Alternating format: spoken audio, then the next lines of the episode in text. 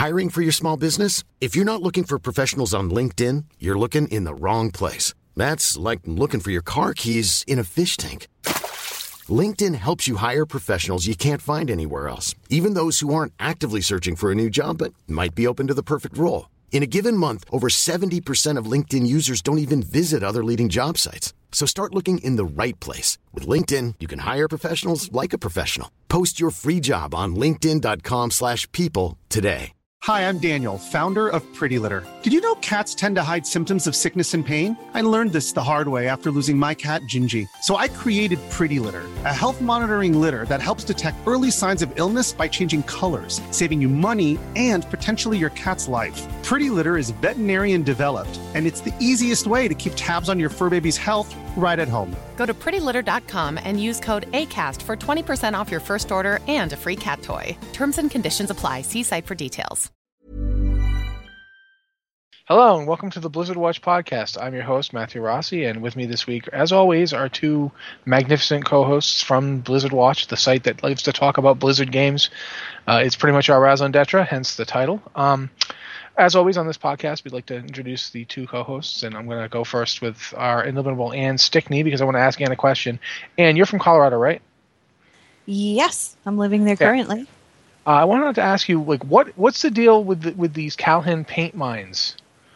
What you is mean, that? What what's What- the deal?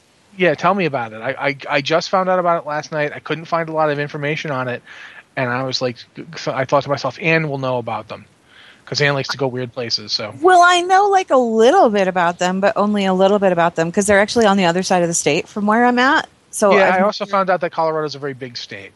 It is. It's very large, and this is like way closer to Denver than it is to where I'm at. I'm like on the other side of the state. But I mean, what do you mean about? anything because literally Anything? all all I could I could find out almost nothing via the Wikipedia entry and very little otherwise. So what are they? Do they mine paint there? No, I think they call them paint mines because I think, or I think the name paint mines comes from the fact that the landscape looks like it's been painted. Ah, okay. See, that's more than I knew. Yeah, there are a few areas where they've got descriptive names like that. The reason like- here's the thing. I'll tell you why I got on this whole thing. The reason I was looking at Colorado was because I remember the conversation we had five years ago where you Mhm. said that Colorado looked like Thousand Needles. It does. My backyard And- looks a lot like it. and I was looking for I was looking for images of you know things that looked like Thousand Needles, and I stumbled upon a picture of the paint mines, which is like green and pink and yellow and red, and I'm like, They're what the is very going? bizarre. They're very bizarre. Yeah. The art, the archaeology or not the ar- archaeology, the the um Geology? the geology around here is very strange. Like in the particular area that I live in, I, I call it my backyard, but it's really like the next ridge over. It's this very desert looking with the stone peaks and, th- and it literally it looks like Thousand Needles. It looks like Thousand Needles when you go driving back on it. It's it's you know a monument. If you go across the valley from here, the mountain across the valley is all forests and there's like moose and deer and reservoirs and lakes and all that other all in just this one small area it's this weird little ecosystem th- and all of colorado is like that like the regions change drastically Probably depends on like how much rainfall they get and stuff because you're It does. either on one side or another side of a mountain, which would affect it's that and it's also the elevation Yeah. Okay. Well, thank you. Uh, Uh-huh. Now, now it's, we'll move on to introducing the uh, editor in chief and Grand High Poobah of Blizzard Watch, uh, Alex Ziebart. I don't have any questions about um, Wisconsin this week, um, but I'm sure I will at some point because, like I said, part of the thing I'm writing has says has like a scene in Wisconsin. So i want now, you alex want- to Oh, tell are we talking to me now? I was playing Yeah. Fallout Shelter while you guys were going on about i wanted i want i want alex to tell whatever. us about the mulverine the Milverine. the milverine I thank live you in Milwaukee, not Milwaukee. Sorry, Mil Milverine. I want you to because that was the best story. And Um, yes, tell us about him. Well, okay, Milwaukee. It's a city, but it kind of has uh, still has like a small town feel where when something weird comes around, everybody knows about it.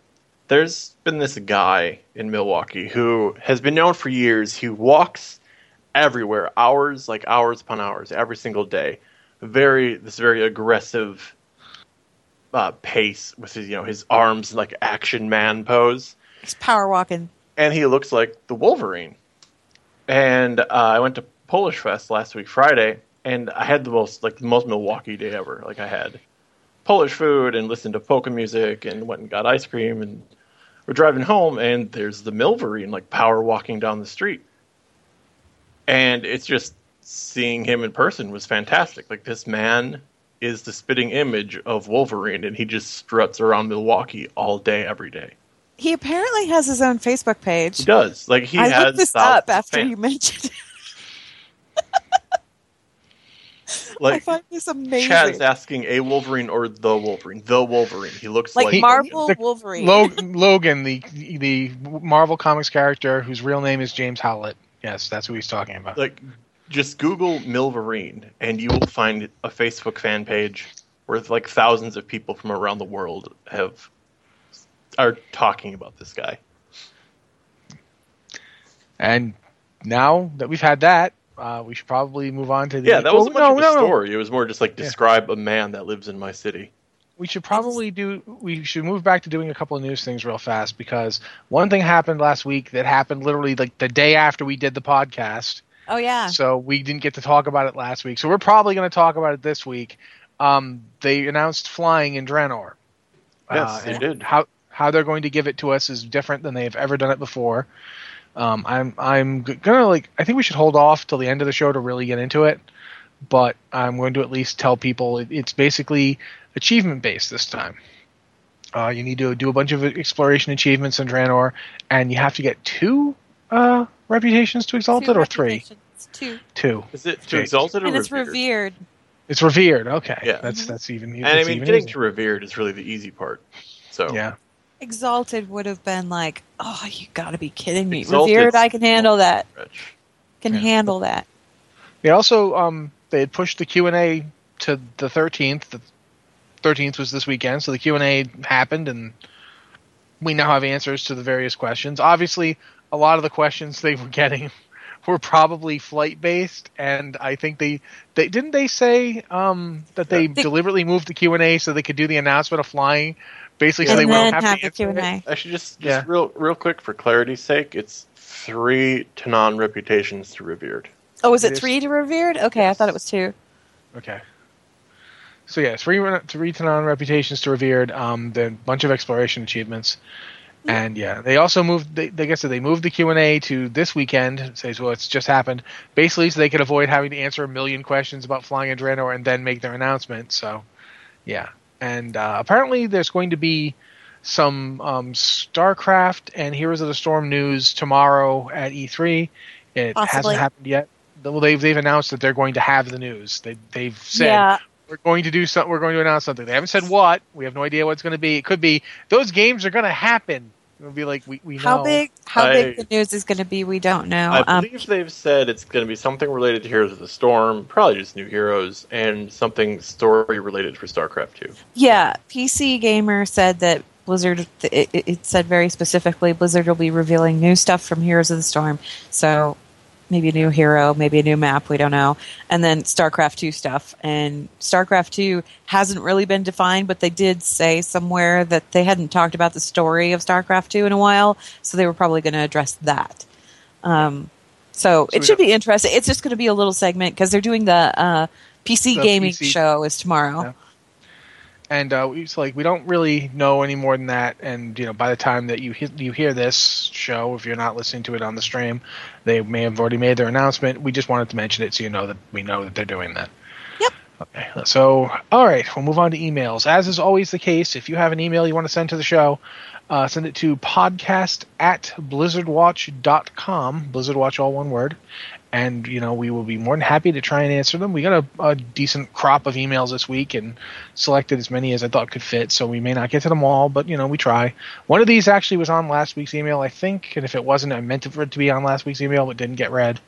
Uh, any, anyway, we'll go with the first one, who is, uh, as always, I need help from my co-hosts to pronounce names because I'm terrible. Uh, I'm going to say Hagion. Would you guys say Hagion? Or Um, Hagion? Hagion is what came to mind first, but because you said it, I'm going to say Hagion. Hagion. Let's do that. so if your name is pronounced Hagion, I apologize, but if your name is pronounced Hagion, I have been saved from mispronouncing it. So Either His way, uh, name is now Hagion Hey for short. Heijion. He says, "Greetings, watchers. Wow, who slash what brought the holy light to Azeroth? We know the, how the powers that mages, warlocks, and shaman wield came to Azeroth, titans, demons, elements, uh, respectively. But we don't know how the clerics of old, who eventually diversified into priests and paladins, came to know of and call on the light. We, we know that the light will abandon those who turn their backs to it, uh, e.g., Arthas, but will not forsake its champions, e.g., Bradenbrad. This implies to me that it's not simply a philosophy, but an actual power out there somewhere. But in our knowledge, no Naru has been to Azeroth before the BC era, unless you think Elune is actually Elune. And that's, yeah, there's an apostrophe there. You can't really hear me pronounce apostrophe, my apologies. Uh, keep up the great work. Light be with you. Heijion, uh, Human Paladin, Whisperwind US. Um, I don't know that the light actually turns its back. It, it abandons people. I don't know if that that's really a the proper way to look at it. It's more that Arthas abandoned it. You know, the the idea that you know if you're not calling on it, it doesn't respond because you're not Right. calling on it. And I- But I we know that it. The light is very ill defined in how it works because uh, I Oh, believe yeah. in one of the novels, doesn't like the High Council of the Silver Hand or whatever strip the light from somebody No, they attempt to. They attempt to, but they fail Okay, because it's Tirion. They do that too. right. uh, and it's t- it, it, including guys like Uther here. It's a whole bunch of paladins and super light, including Uther. Uther was on the council. Uh, Tirion spares uh, and they you know they like to declare him a traitor and and say you are cut off from the light, and then it fails. It didn't work. The light doesn't listen to what people tell it to do. So I think he's right in that the light does seem to have some kind of personality behind it, but I don't. I mean, Zeliek stands out as a really big example of the light saying, "Yeah, you're undead, but I know your heart is pure." So, and you know that dude is sitting in the middle of Naxxramas, completely under the control of the Lich King, and he can still wield the light.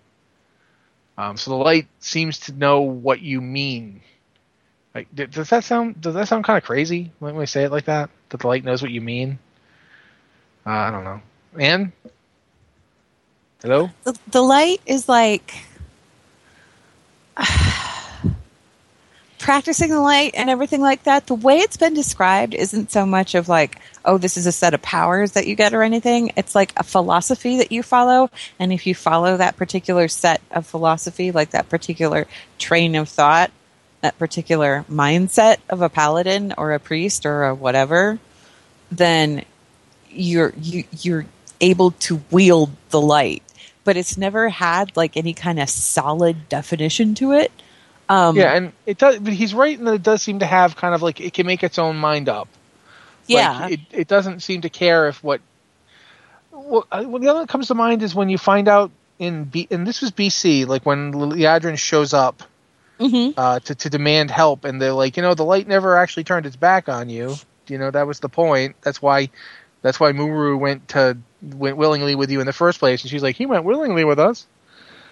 So that's kind of that's there yeah too, right? because the light didn't give up on you you I know mean, th- this is why the light is so hard to talk about because I think it's represented in multiple different ways in game with It completely is. different meanings. Because I mean, for the interpretation we had with when it was just the humans and dwarves, the philosophy worked fine. It was like tapping an inner strength, you know, and I think that worked. yeah And the people who were still faithful and still believed in their philosophy still had that inner strength no matter what happened to them. And the people who lost their way lost the light. and that's why Zeliek could still Right. use the light And then you get into yes Burning he had been Crusade. corrupted but it wasn't willingly corrupted Right. Then you get into the Burning Crusade, and the Naru come in, and the Draenei have a completely different representation of the same power, and you run into situations like the Broken, who did forcibly have the light taken away from them. Whereas previous examples, that wasn't possible because Oh wait, whoa, whoa, whoa, whoa, hold on, hold on. But that actually, you know what? I just remembered when Velen shows up in the Swamp of Sorrows, he addresses that. His his exact argument is, no, the light didn't abandon you. It's just that you know the light isn't the only force in the cosmos, and you know evil doesn't just sit back and let the light do whatever it wants. Well, that's exactly what I mean. The Draenei have, see it as Uh, Yeah, an external but it's not- force, whereas it's not previously it was contradic- represented as an internal force. internal But it's not. Yeah, it's not really contradictory though, so much as it's just a different way to look at it. I mean, the Draenei view that the cosmos responds to you. It's a microcosm. You are the universe divided between dark and light, fighting that war inside But yourself, and outside of you, the universe responds. The light I- we just- had in Vanilla WoW did not work that way, though. No, it didn't it really a- have to work that way because they didn't they didn't have the similar understanding. It's literally it's interesting to me because it's a different way of looking at it, which is what you're saying. But it's the fact that they can have different ways, and then they they broadened that even more because they brought in the Tauren. With the the Tauren idea is- Nanchi. That's something completely different. They, they Yeah, exactly. paladins. It's not even the same power. Except it still is the light, even though it's the light of the sun and the light of the moon. I mean, I don't know. The the night elves have priests and they have the light of the moon and they're doing that, and it's just all weird. Illumina It's is a just all weird. The- the So is light- An'she. They're both Naru, and they've been granting everybody everything light related, It's and that's the end to of that. Conversation. with the it's represented in so many different ways, and it doesn't always jive together. Well, here's the thing. And then they went and brought the Titans into it. Because there's a Titan, I, I want to say Tyr, but no, no, it's Norushen. Norushen wields the light, Yeah. specifically the light. Yep. You know, when you when you do Siege of Orgrimmar, when you're doing the, the you know this Veil of Eternal Sorrow, he straight up uses the light. He's he's you know, and now it's like wait, the Titans can use it, and the Titans use it in this particular way. Well, I always wondered about Tyr because Tyr went missing from Northrend. Yeah. We ended up getting Tyr's hand, which is like Paladin land. Yeah, and Now, it's the the- paladins are all inspired by him. It's I was going to say the short story, the the, dragon one. Yeah, yeah. The the one uh, Dawn of the Aspects. Uh, Tyr's actually in that story, and he does lose his hand in that story. Um, and I think that's where the whole silver hand thing kind of generates from. So maybe when he was done with the dragons or whatever, he went down south or went elsewhere or did other things and inspired that. I don't know. I've always like. I've always subscribed to the theory, and it's probably nowhere near anything like true that the Naru are somehow related to or possibly a different form of a Titan. Um, and that's why it's all kind of interconnected and weird. They're Yeah, Titan the- skin the, Nar- plates. the Naru seem too comprehensible, whereas the Titans really don't. But it's interesting to note that there's this whole thing about how when you know the when the Vrykul were degenerating down into humans, Mhm. that they some some they spa- I guess some really nice Vrykul gathered up all the little human babies and took them south to get them away from their crazy relatives Yeah. and they must have stayed with them because they would have died. I mean, you can't just take a boatload of babies and stick it, you know, in the middle of what was then troll land. Let's just It's- abandon you all down here in the jungle. But so uh, they It's okay. You're whole- Vrykul, sort of. You're fun for yourself. Yeah, if you give that baby a spear, it'll be fine. But there's this whole thing about they had a legend of about Tyr, and that's where Tyr's Yeah. hand gets its name from. And I don't know if that's actually the case, or if they just named it Tyr's hand when they were making the game because you know why not. But I I like that idea that this legend of this Titan being became like the inspiration of this order of paladins who could then touch the light. And then I'm starting to like. You know how it's underneath? This is getting kind of into know your lore, kind of TFA territory to me. You know how there's something underneath Tirisfal that drives people crazy? Yeah. And we used to argue that it was probably an old god. What if it's not? What if it's See, this always- big reservoir of the light underneath? You know, it's some kind of light, you know, Naru or something. fairies? Yeah, why not? They like light. Why would why would why would that drive the blood elves because crazy? it's because it's too pure. You know, that these are guys doesn't who make don't- any sense though, because they became paladins later. This is Yeah, getting because they were wacky. getting- Yeah, it is getting wacky. See, Let's I always did, I, I always figured that if there was a Naru anywhere buried anywhere, it was under Eastern Plague Lands, because you've got all of those towers Oh, you mean with the Light's light beams. Yeah, Yeah. well, like Lights Hope, you've got Lights Hope, but you've got every tower though. in the Eastern Plague Lands. If you go through and you look at them, they have the same beams of light that go up to the sky that's present in Shattrath above it A'dal. Hmm. I still think, it's it might just be a under. spell effect. I think it might be under Tirisfal, though. I really do, because I mean, the thing about this is that they, the Blood Elves, in order to when they were the High Elves, they had to make it a Sunwell in order to be able to endure it. I don't know. So, Tirisfal, more like tears fall. Am I right? oh my God, it's Tyr. That's Tears where he is. fall. Oh my gosh. Wow, good job, Alex. Maybe it's dead Tyr. That's what's under there. It's the ghost of Tyr spooking everybody Or- out. or, I don't no, know. He's, he's not even dead. He's like no, he's like uh, Roden He's down there chilling. down there with his hand lip cut off, waiting for people to come down. He's gonna be a raid at some point. He's got like All a right. chair set up. TV. He's watching, he's watching enough time on E3 right question. now. We're gonna move on before Ian proposes that that he's in fact behind the Final Fantasy reboot. Uh, okay. This one is from Darrell. I'm pretty sure I'm actually pronouncing Darrell's name properly. So, It looks right. hey guys. Duracell. So I recently resubbed in WoW after a long break from WoW. I got my main, a gnome assassination rogue, to 100, but stopped very soon after that. Do you have any suggestions on what to work on first? Is it even possible to still attempt to get the uh, legendary ring if I start now? Thanks, Darrell. Yeah, it's possible. Um, Absolutely. the first part of it is actually relatively quick. Like you can get up to the point where you start collecting. Uh, oh man, I can't remember the name of those things that you collect the Abrogator first one. Stones. Yeah, The the, abrogator stones? stones things. Yeah, you can you can get your abrogator stones pretty quickly. It's the second part that takes longer, but you The can at least Rock catch up to the Foundry abro- Yeah, the foundry part's pretty long. But keep in mind that you know right now until six point two comes out, that's where it stops anyway. So you might as well go and see how far you get. And, And yeah, you get you get an upgraded like a more and more upgraded ring as you progress through. So even if you end up not getting a legendary ring, the rings you get from that are better than the rings you get from other sources. It's Yeah. a really good ring. Um, Yeah, it starts off at six forty. just- Yeah. yeah. if you just got to level 100, hop in High Highmaul LFR, like get that started. Um, Highmaul LFR has some pretty good rogue gear. It's not the best, but once you get to a point where you can jump into Blackrock Foundry, that's cool. Go there because there's some good stuff in there too. Um, the other thing that you'll want to do probably is make sure that you're doing your garrison missions and leveling up your followers because you can get pieces for the legendary quest through garrison missions and you can also get gear through the garrison missions. And if all you're doing is lfr you'll get normal level gear through the garrison missions and it's very handy. You can also get um, the the all your work orders on your in your garrison have a small chance to give you the pieces for the legendary. yeah Yep. I've So been not- getting I've been getting my pieces completely through work orders because I stopped doing LFR. And it's slow. Like it's really slow going, but I'm almost there. So Yeah, so it is very possible to do. Um, uh, so basically, what we're suggesting is get you know if you haven't done the dungeon part of the quest yet, do that immediately. Go hit the heroic dungeons and get that out of the way. Uh, start hitting LFR to get your pieces. Um, keep your garrison up to date. Those are things you can do to, to get yourself ready for the legendary quest when it broadens back up on six point two. and yeah for you generals don't have to go ahead.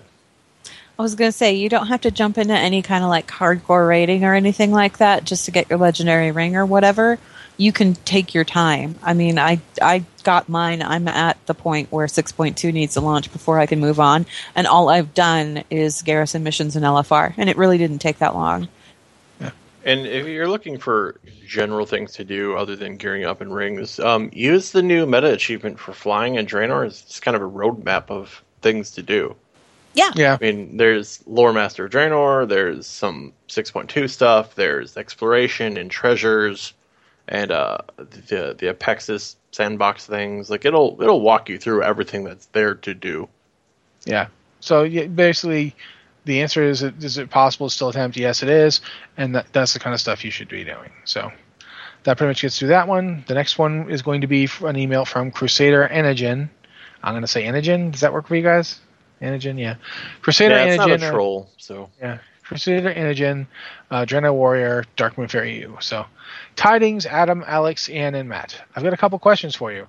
Number one, how much rage do I need to pool before using shield charge while using the heavy repercussions talent to keep charge rolling? I'm just going to answer this right now. all of it all of it Uh, no, no, you want all the all you need- rage all you need is about 40 because keep in mind shield shield charge t- costs 20 rage shield slam generates 20 rage heavy repercussions is buffing your shield slams you want 40 so that you can get two charges of shield charge up then hit have, you know hit your shield slam generate 20 rage hit it again as soon as you get it up again hit, generate another 20 rage you're good to go.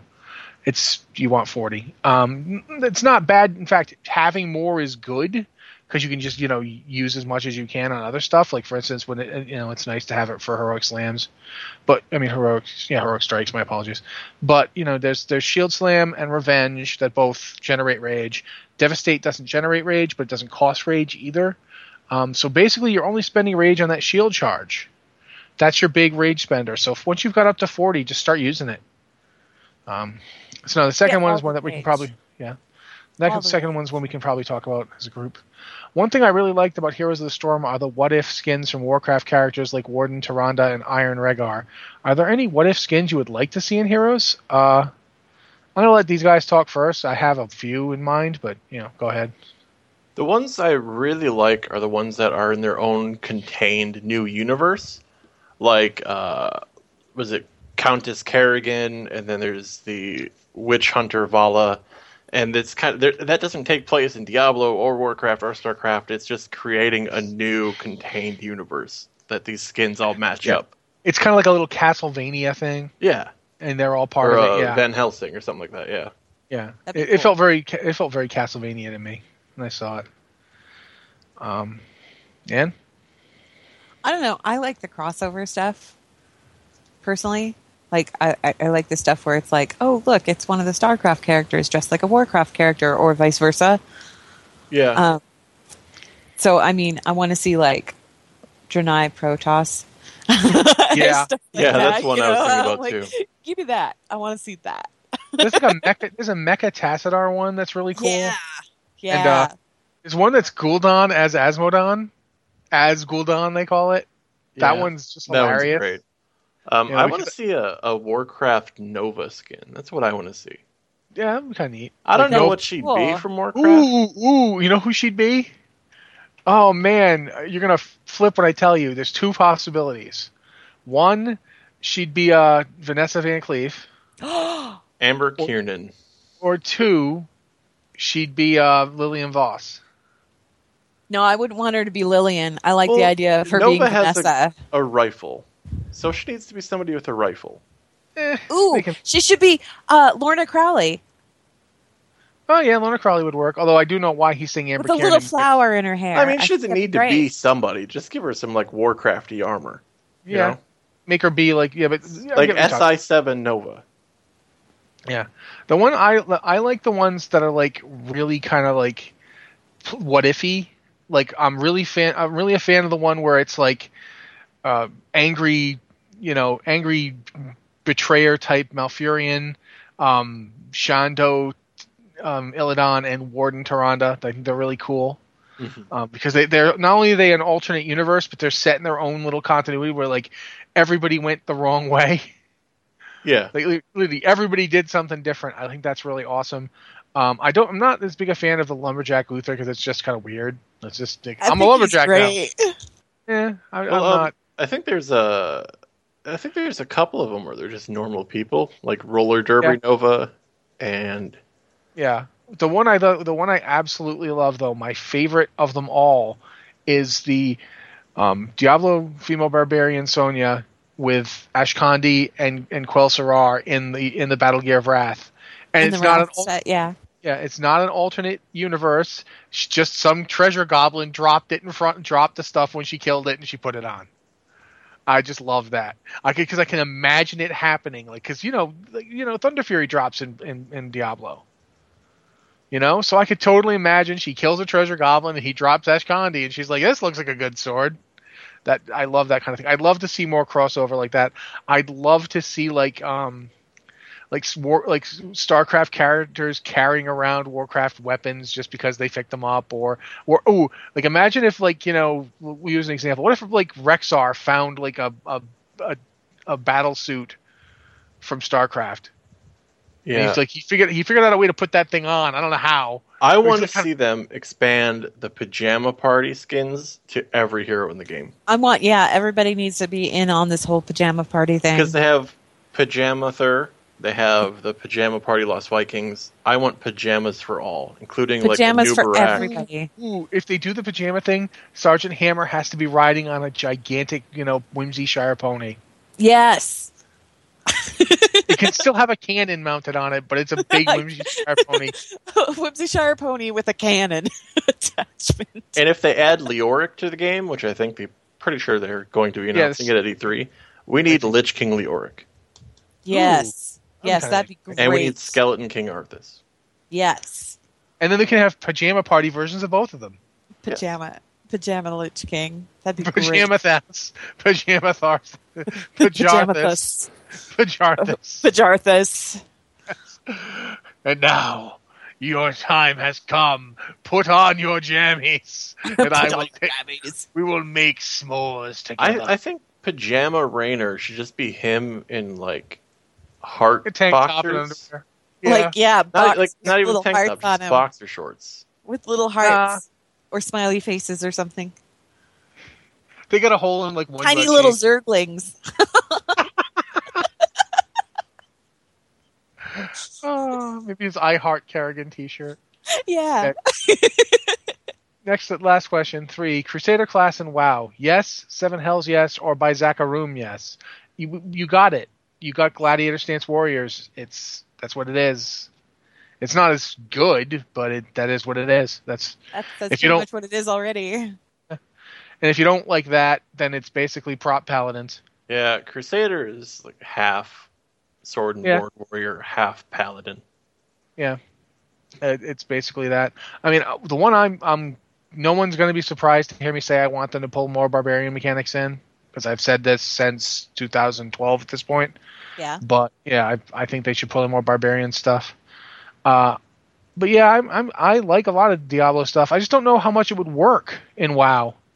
The thing about Diablo is it's a very clicky game, whereas WoW has the global cooldown. WoW is not about just clicking constantly. They've gone out of their way to reduce click. So yeah, I don't know. I like the I like the Crusaders kit. I I really like Johanna in Heroes of the Storm. I think they did a really good job bringing that in and making it an interesting character. Uh, although it did cheat, Speed it did Lancer- cheat me out of yeah. Hmm? Speed Lancer in the chat channel says that we need flails in WoW, and Yes, yes, we do. I agree with that. Enti- flails and whips and um, You know what we need is nunchucks. nunchucks would be cool. Just had. Why did we not introduce nunchucks? I mean, we got monks. Let's let's bring that in. Dual Why- wield pistols. I like that Why don't that we have idea. any of these things? Because they're floppy, and Blizzard would have to animate actual like meaningful physics.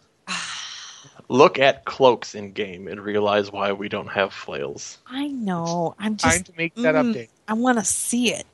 This next email is just for Alex. Oh no! Gumball the Gnome from Moonguard US. Hello, watchers. Greetings from Gumball. So recently, I did the instance uh, Blackfathom Deeps and realized it got an upgrade for the old from the old vanilla models. When I did my research, I found out it was updated for Warlords of Draenor. My question is, why would Blizzard update a low-level dungeon for Warlords and not make it a heroic like last expansion with SM and Strat? I almost missed it while leveling, not to mention I believe the group missed it on the leveling bonanza. It's a nice upgrade to the old dungeon with the Twilight's Hammer cult making an appearance. I love old god stuff, and a piece of me hopes they will use this to tie in Warlords to an Azshara expansion. What are your thoughts? Keep up the good work. Uh, Gumball, the reason that they upgraded it, it didn't make a heroic out of it, is the same reason that they upgraded um, the dungeon in Orgrimmar, Ragefire Chasm, but didn't make that a heroic either. Uh, it didn't need to be for the story purpose, but in order in order to keep the story even remotely along the same track, it had to be upgraded because if it wasn't upgraded, then Deathwing was just you know around doing Deathwingy stuff. Meanwhile, these guys in Blackfathom Deeps had no idea that their cult had joined up with them and were still doing the exact same stuff. A lot of a lot of the quests that were originally in Blackfathom sent you back to Darkshore, and Yep. sent you doing a lot of stuff with night elves who no longer existed. Um, so they kind of had to do the whole little revamp reboot thing just to kind of shift it into a place where it made sense. And I think Plus they they did a had- good job with it, honestly. and they had new models too. Like you know, Yeah. when they first introduced the Hydra models in game, you know, they they were they didn't have the kind of fancy Super Hydra that they created for Throne of Thunder. No. But now they have that model, so they used it. Much like when they upgraded uh, Ragefire, they had the you know crazy you the know worms, the lava up- worms. lava worms and jacked up orcs they didn't have when they first introduced the uh, expansion. I mean the, the the dungeon. So it's just a, it's just an attempt to keep to graphically update it and keep it going forward. Um, we did hit Ragefire in the leveling bonanza. We didn't Yeah, we hit. did. Uh, we didn't hit Twilight. He's he's right. We didn't hit Blackfathom. Black Fathom. Mm-mm. Not sure why. We just We- didn't. I thought we did. I think No. we leveled past it. We leveled past it. Yeah, we didn't get there. Did I do Blackfathom on a different character? Maybe. Yeah, Probably. you must Because have. I was leveling my own solo alt around the same time, so maybe it was that. Yeah. Probably was, but yeah. Um, as far as them doing it to tie in Warlords to Azshara expansion, I have no idea. I, you know, I, Alex has pointed out a couple of times now, and I'll let him go in more detail if he wants to. But we really don't know what they're doing after 6.2. We don't even know for sure there's going to be a 6.3. Uh, We, we, have don't no- know anything. and it's it's one of those things. uh, What did you say? I can't remember what you said about it. But I really, it was Well, a good point. I wanted to make it. specifically? You're talking about how the fact that we don't know what's coming feels like they don't know what's Oh, coming. Yeah, yeah. I mean, clearly they must because they're developing it. But we, Yeah. we usually know at least what the next step is, and they've been Yeah. keeping us in the dark about that. So even though Yeah, they right. must be developing it, it feels like there's nothing coming next. Around this time last time, we knew we were going to end up at Orgrimmar. Well, we we didn't know specifically it was going to be Orgrimmar, but we knew we were going to go after that guy. We knew that it was going to be Garrosh because he, you know, he kept upgrading his villainy. Like every time there'd be a new patch, he'd he'd like amp up the villain quotient. Like he'd go from, you know, Pretty much evil. once they yeah, once they brought in 5.1 with the whole thing with the trolls and then he tried to, you know, get Vol'jin shanked, it was like, yeah, maybe having him in charge is not such a good idea. And that's Yeah. pretty much where it started getting clearer. Yeah, the thing about that too is that it was tied into that like whole thing like getting ready for Throne of Thunder, and then the kind of ulterior motive that they had both both sides had going into Throne of Thunder was to get something to stomp Garrosh good, Yeah.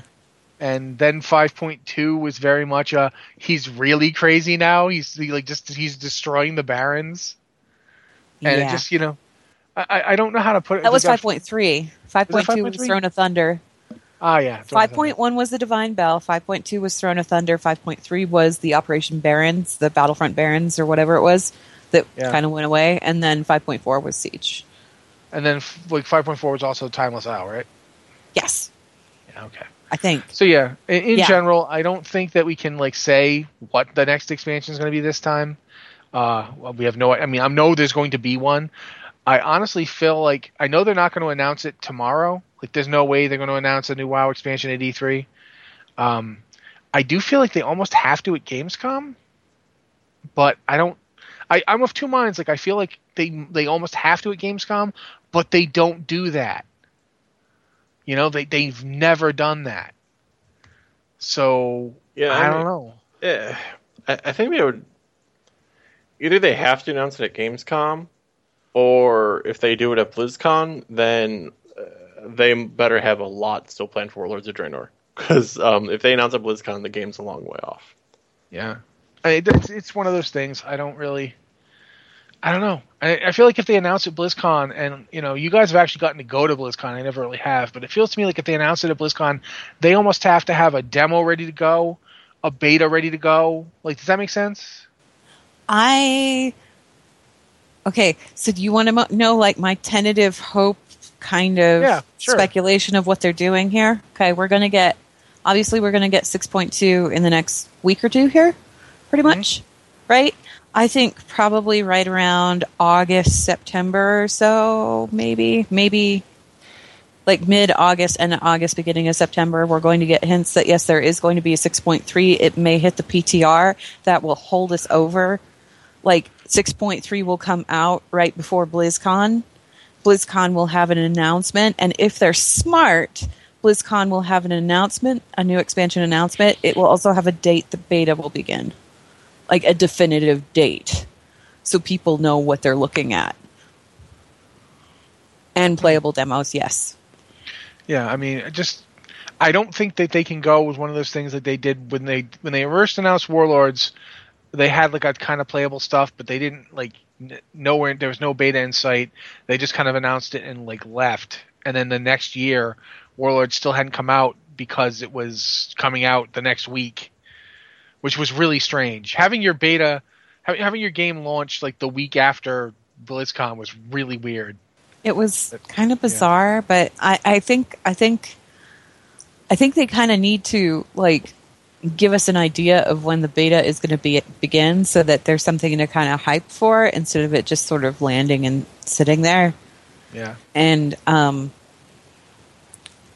if they're really smart, they've already been working on all this stuff, and we'll have a beta not long after BlizzCon. I mean, past experience of Blizzard is what makes me really nervous because they always want to say, "Oh, we're going to get this expansion out faster." They never have, and you get to BlizzCon and they hype you up like this is going to be the one because they say this expansion is closer to completion at this at during this announcement than any expansion before it. They always say that. They say this one is almost done, more done than anyone before it, and it still isn't out a year after that announcement. Every single time. So Yeah. I, I, don't can't really argue with you. I don't trust what Blizzard says. I just anymore. think we're going to get. I think we're going to get a 6.3, and I think there's going to be more stuff in 6.3. I'm kind of. I'm still secretly holding out hope that maybe we'll get that whole Shattrath assault raid that we wanted, Rossi. But Yeah. um, I'm not like. I'm not crossing my fingers on that one. It's just, it's like, man, if we could get that, I'd be really happy. if they add you know? another raid tier, um, eye levels are going to be absolutely ridiculous. Gear, I know, right? Ridiculous, and this whole like eye level Item squish thing they did will It's be like- You trivialized just in one. negated it over the course Or- of one yeah. expansion. It's like, mm. unless you know, unless they do what they did with other, like you know, when when they brought out uh, Ruby Sanctum, it didn't actually replace anything, but it was just know. side stuff. Yeah. yeah, and they've done that before. Like AQ, when AQ forty came out, it was basically BWL gear, except for the very end, which was like slightly better. But um, uh, one of the things I'm the, the, the problem I'm having with it, and then we should probably move on to the next email. But the problem I'm having with it is just trying to figure out story wise. It, it's like what happened to Gul'dan? Like I look at this raid, and it's not you could end the raid with the end boss of the the end boss of this raid could be the end boss of the expansion. That's not my problem. My problem is what happens to Gul'dan. That dude kind of needs to be involved in whatever happens next. He can't just vanish. He can't just be like, "Well, I, my home planet needs me," and you know, leave the raid. You know, you know, you get back here and get killed for loot. And if you don't get killed for loot, there better be a good reason why you don't. Uh, I know that you're the kind of person who does that to me, but I want to know where you are.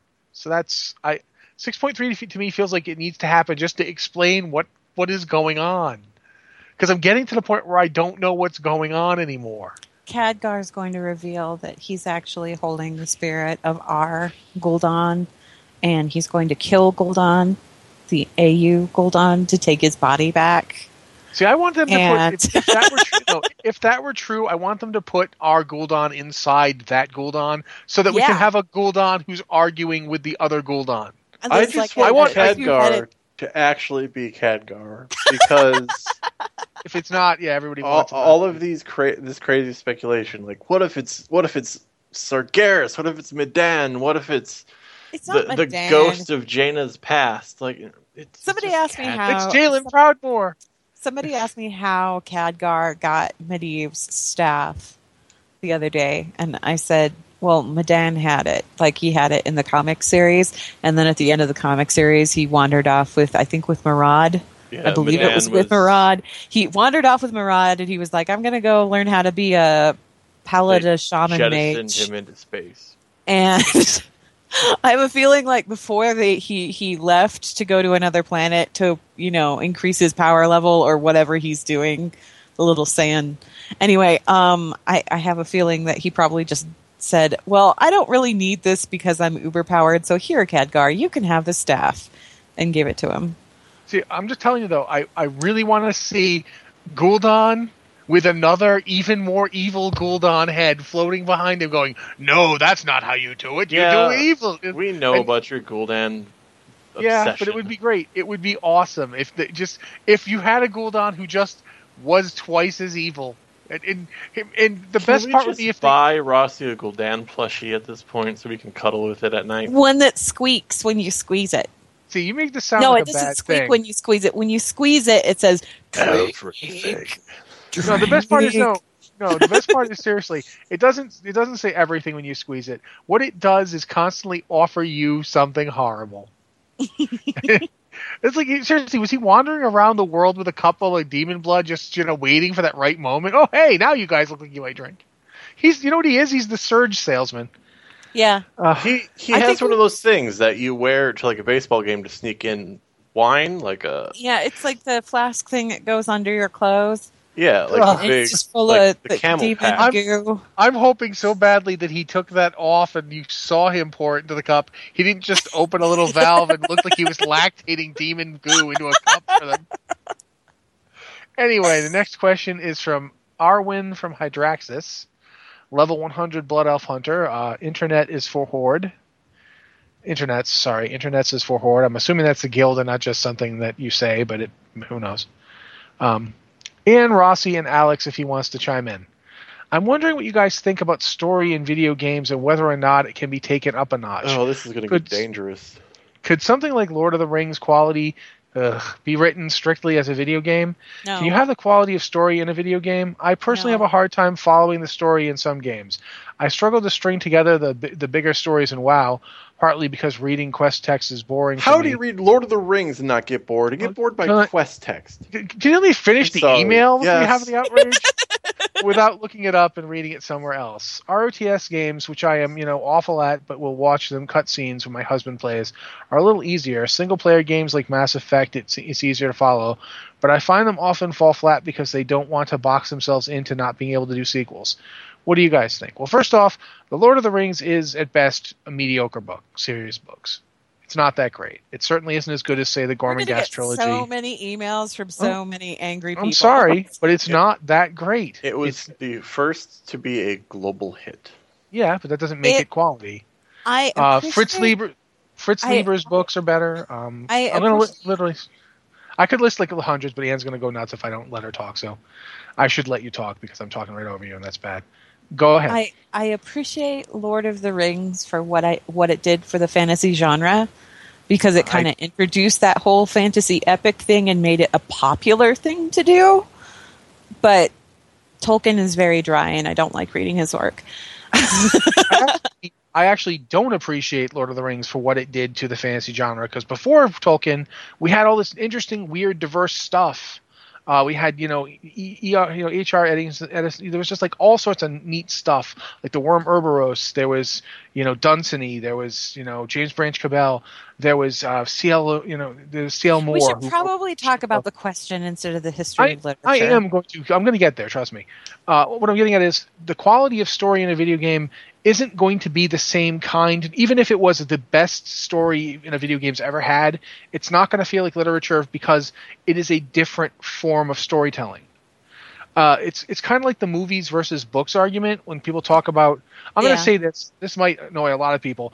The Harry Potter books work better as films, and they work better as films because they are much easier to absorb in a visual format. Um, I've read them and I did not like them when I read them, but when I saw them as films, when I saw them as films, I said to myself, "Ah, this is why other people like this."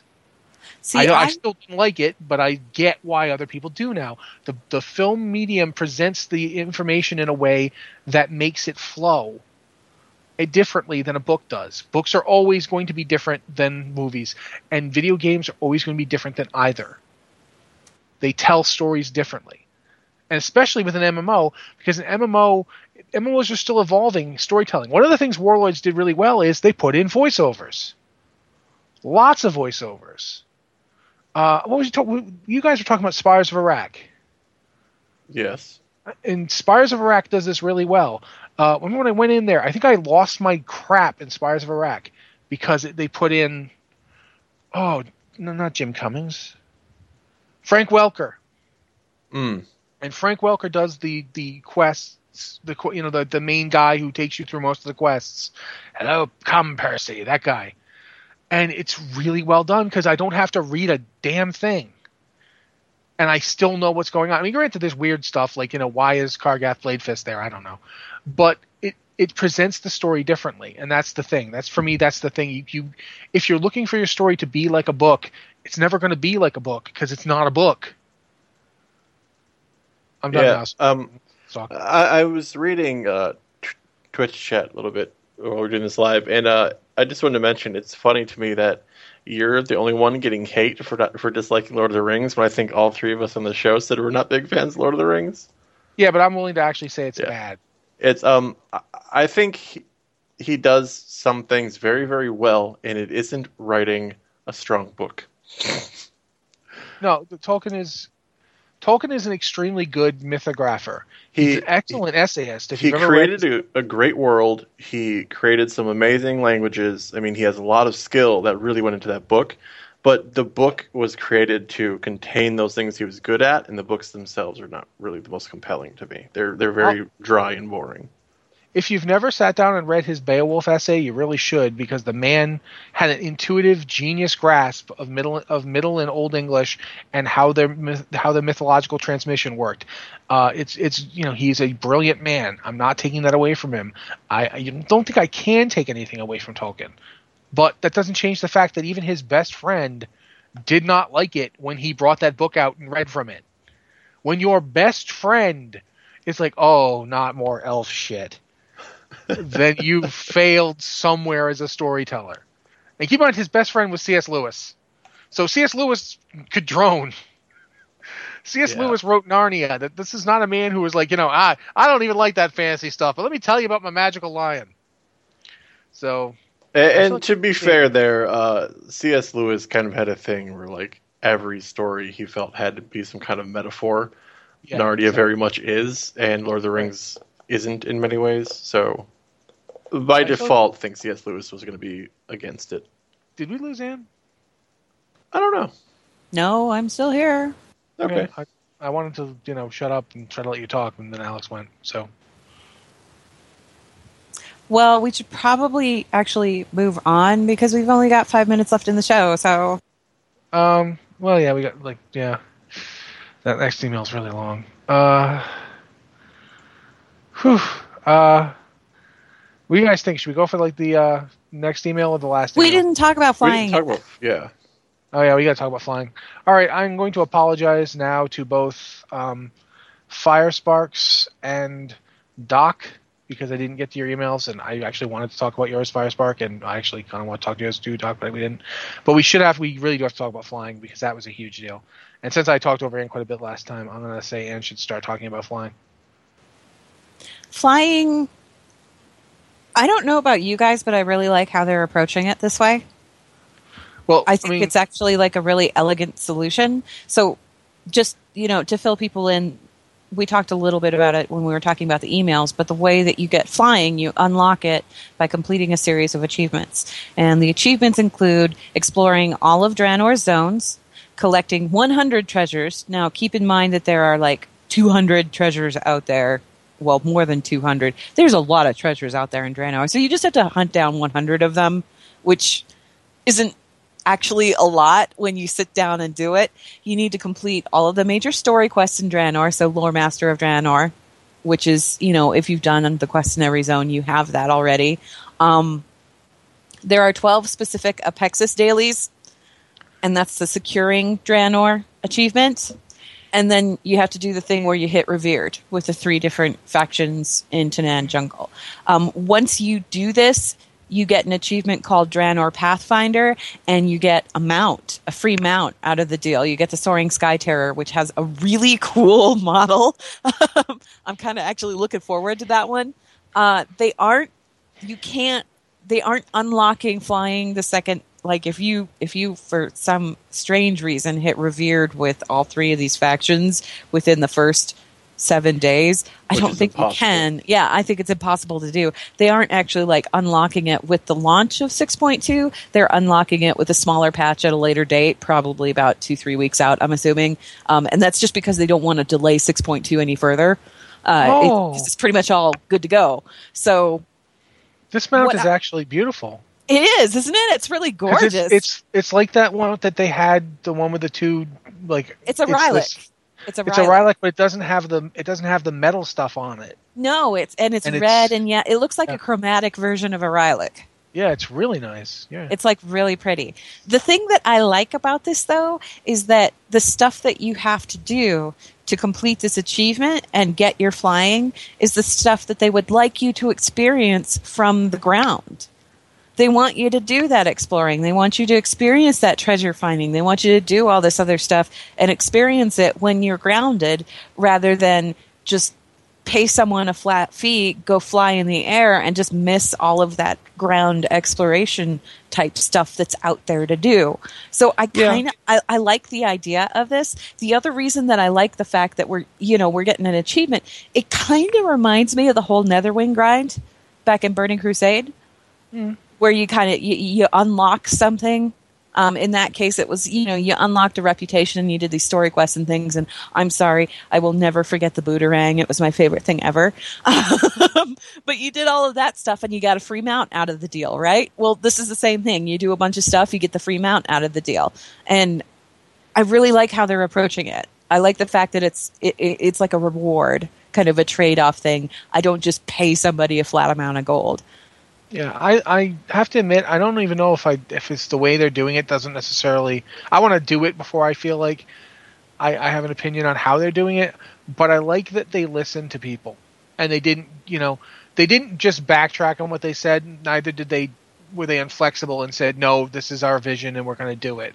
They I mean, they could have said, slapped okay, a vendor in there. They could have just slapped a vendor in there and said, "Here you go." And instead, they said, "Okay, we want you to experience this particular stuff from the ground. So we'll give you flying after you've experienced that." And I think that's a good compromise. And the thing is, is like once you do it once, it's account wide. It unlocks for all your characters. All your you only have to do it once.